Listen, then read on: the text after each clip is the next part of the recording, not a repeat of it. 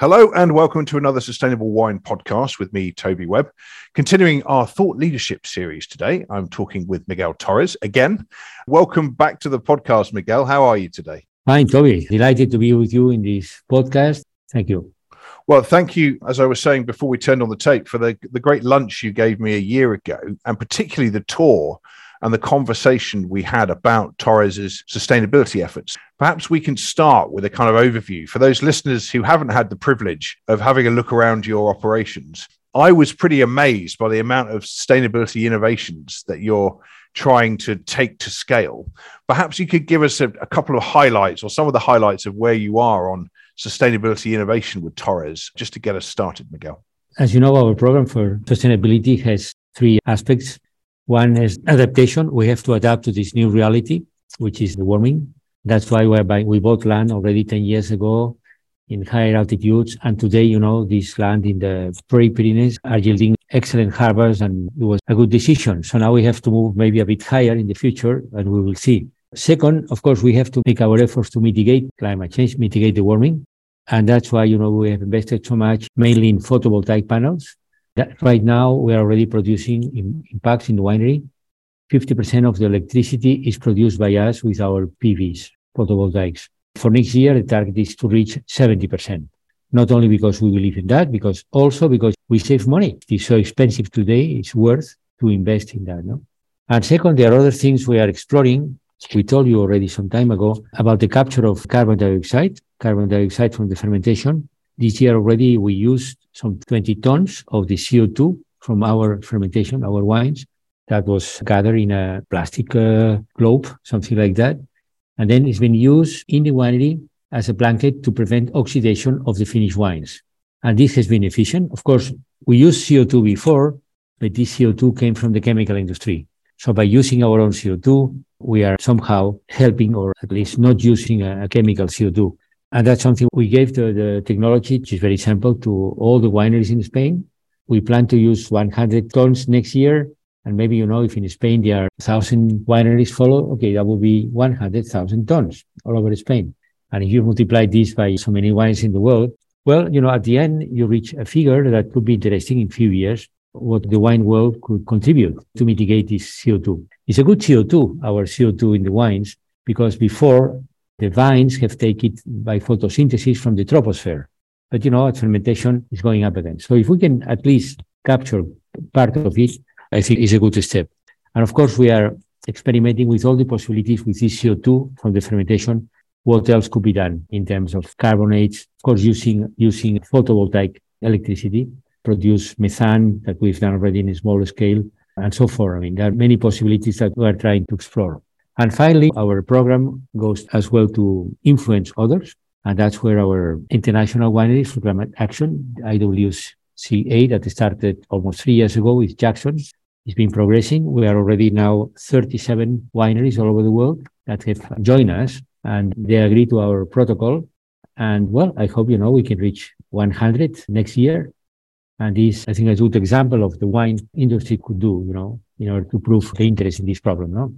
IWCA is a great example of leadership. And in fact, before we were recording this podcast, we've just been talking with your colleague Josep about how the Sustainable Wine Roundtable and IWCA can start collaborating. I'm pleased to announce that we come up with some great ideas, which we'll be following up on with Josep and others at IWCA. Congratulations on kicking off that very important initiative with SWR, the Sustainable Wine Roundtable, our role is very much not to duplicate but to complement. And we want to make sure that we can help the wine industry learn from every organization and avoid that duplication. We're looking forward to working with you on that. Let's stick with climate change issues for a moment, Miguel. It's been a pretty tough year for lots of reasons, for lots of wine businesses, but climate change is still getting a lot of attention in wine. Do you see there being a bit of a gap? Is there anything missing from the current approaches? We could talk about Spain specifically, if you like, because it's the world's largest wine producing country. And yet, I don't see as much leadership in sustainability elsewhere as I see from Torres. Is there something missing there? Yes, it is. At least in Spain, the problem is that most uh, wineries they don't realize the importance of this new scenario, and they are not prepared to invest money in this. Well, for example, in renewable renewable energies. That's a real problem. Yes. On the other side, now the, the possibilities are there to invest in photovoltaic panels or biomass or whatever, the progress is being slow. I know some wineries are doing it already. At least in Spain, we have four or five wineries already that join us, join us, our group, IWCA. But still, there is a lot to be done. Do you have a specific plan to try and get other wineries, let's say in Spain, involved? Because I do see it as a country where there's a huge opportunity for sustainability innovation. And I wonder what is the key to kind of unlocking more interest and resources from the big wineries in Spain? Our sustainability manager, Mr. Rivas, doing a big effort on that. We are getting some articles in technical magazines that finally go to the wineries, also in the net. I know we are getting some free publicity, especially since now Brussels is helping, you know, all these investments. There is this program called, well, Brussels is, you know, giving money for mm-hmm. investments related to climate change. Next generation, that's the way, the name. Let's talk about growers. Growers are often perhaps a bit neglected in the sustainability conversation, but one producer told me a few years ago there are something like 3 million vineyards in the world. I thought it was 1 million, but apparently it could be three. And there's an awful lot of growers out there who are growing grapes pretty low margin. How do we engage them? What experience have you had in getting growers to engage with these issues? Is there a key area that they get excited about in engaging with sustainability? I think in the past, a lot of growers were doing this cover crop in the vineyards. Cover crop still is used today. It's a good way to store some carbon in the soil, at least for a few years. But now, recently, is the new concept called regenerative viticulture that goes a step further. You know, basically, what you want, you want to avoid any labor of the soil. You want the soil to stay like that, and you want to leave the all this grass that goes into, grows into the vineyards, leave it there and maximum, you know, before the summer, maybe you cut the grass, but the roots still stay there. And these roots, they are going to, well, the roots are carbon also. And the roots are going to stay there for some years before they get transformed in CO2, in carbon dioxide. We are now running several experiments in order to find out how many tons per hectare of carbon we can store with this regenerative viticulture. That could be a good progress. And also one has to say, this is important too, with regenerative viticulture, we are not laboring the soil. So if we are not laboring the soil, that means less times that the tractor will have to pass through the vineyards. It means less emissions of uh, greenhouse gases. There are the advantages. My son is working with this, with this idea. He's made a federation of regenerative viticulture and he's trying to get as many wineries and growers as possible in Spain in this sense. And what's hmm. the key to making a business case for them? Because farmers on low margins are often resistant to change. It's understandable, you know, they're scared of losing their margin and going bankrupt. How do you make the business case to a low margin grower that they should engage in what sounds like quite a scary concept for them? I think we need a bit more time, at least two or three years, you know, to really have the figures, the facts. And then we can approach the farmer and tell him, listen, in this situation with your soil, with your microclimate, this should be working for you. Now it's maybe a bit early to uh, give them any advice. The best thing we can tell them is that, okay, why don't you explore it by yourself? But make sure the big mistake can be done if end of the spring, if the year is dry, like this year was, like 2022, if the year is dry, at the end of the spring, you have to cut the grass. You have to cut the grass. Otherwise, you are creating competition with the vines at the beginning of the summer. We had this problem in some of our vineyards in our test, and we lost several tons of grapes at this stage, we have to be careful and we have to continue to experiment and find out what can be done. Yes, there's a lot of evidence coming from other areas of agriculture now, which the wine industry can learn from. I remember one example, of a group of farmers we did an event with last year. There was a particular area of the US where there was a huge drought in the season. And the one farmer who had a crop was the one who had employed regenerative practices. And he had enough water in his soil to grow a crop, and nobody else did. And then every single farmer from the entire area came to his door and said, How come you had a crop and we didn't? That was a great example of how to spread the word, I think. Absolutely. I was going to ask you about technology investments in sustainability. I mean, you've mentioned solar, you've mentioned carbon capture. Are there any other areas where you see technology investment for large groups or smaller groups as being really key to tackling sustainability? I think for sustainability, one thing we can do, and we are doing already, is to utilize bottles. If you analyze the carbon footprint of a bottle of wine, most of it comes from the glass. And one has to say the glass we use today, which has been recycled, the carbon footprint is higher than maybe bag in the box or even PET. Consequently, glass is being attacked. Some people say, when some monopolies, they say, well, this is not sustainable. Glass should be replaced by plastic or whatever. That's why already since at least two years, we propose to our customers, especially in the distant markets, to bottle our entry level wines, bottle them at destination. And this is the case. We've done this with Quebec. Quebec has been already for, I think it's one year already, bottling our wine there. And the consumer, they like it. They like the idea that they are drinking a wine that has been producing less emissions.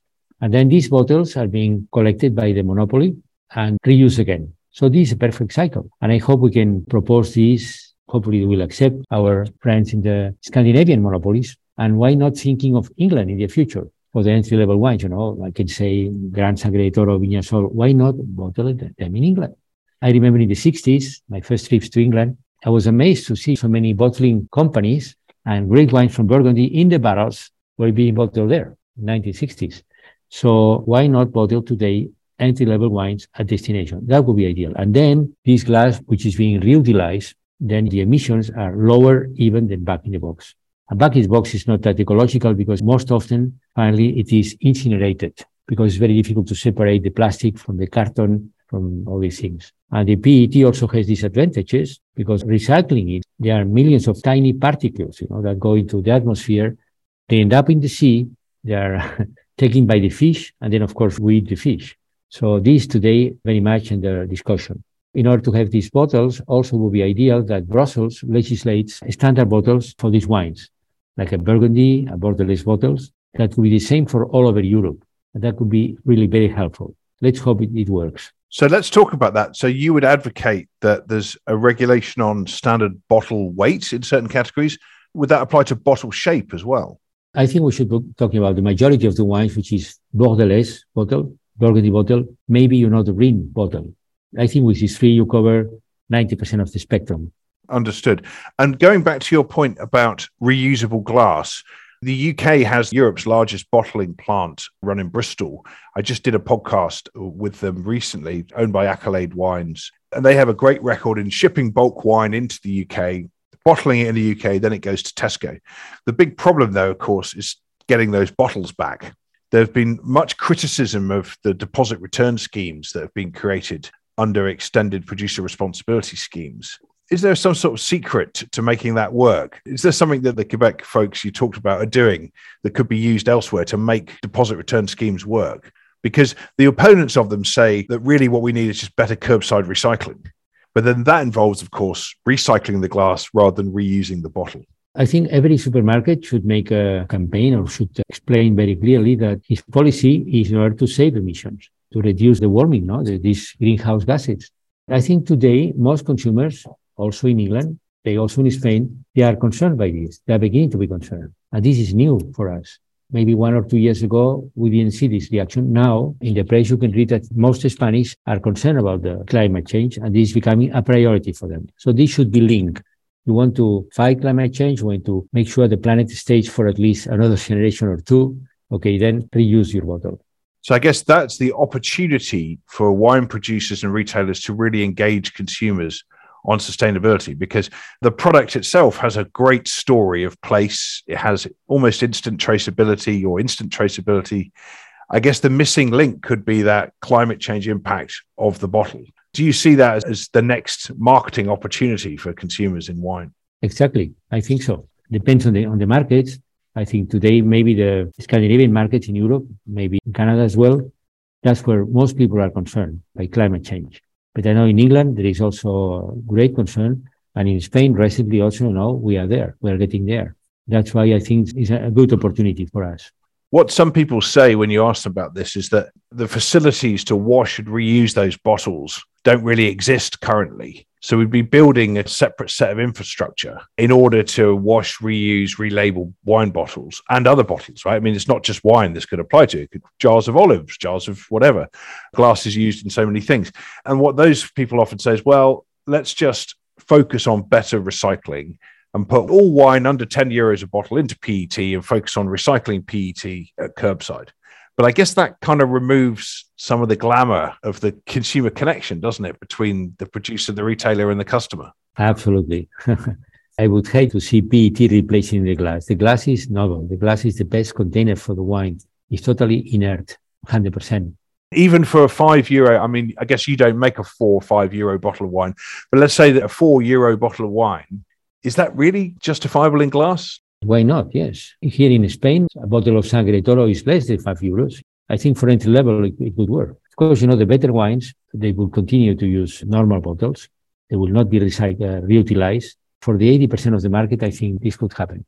And how do we get the message across? How do we get a more consistent approach to talking to those regulators in Brussels and elsewhere that we talked about? Uh, you and I talked a year or so ago about could we take a group of wine producers and retailers to Brussels and go and meet with some MEPs? Is there a better way that we can affect how the incentives are created here? Because this seems like an incredibly important moment for the industry. I mean, how can we do that better? I'm glad you answered me that because we have made just before COVID, just before the pandemic, we decided to create in Spain a group of the CEOs of the wine industry in Europe. And of course, in Europe, we have in Brussels already an office. It's called Comité Vin that represent us, but you know, it's more in a technical aspects, more in the administrative aspects, and it's, they're doing a great job. But this CEOs group now is being revitalized. We are meeting again in Porto in October this month, 18th of October. We are in Porto. We meet again and we have several topics. One of those is sustainability and how we can get Brussels to legislate for these bottles, for these standard bottles. We also want to talk about separate wine from alcohol, but that's another subject. Maybe it's not related to sustainability. well, it is in the minds of some, but I guess we can't tackle everything at once. So we'll leave that one for another podcast. But in the meantime, Miguel Torres Senior, thank you so much for your time on the podcast today. Thank you, Toby. It's been a pleasure, like always.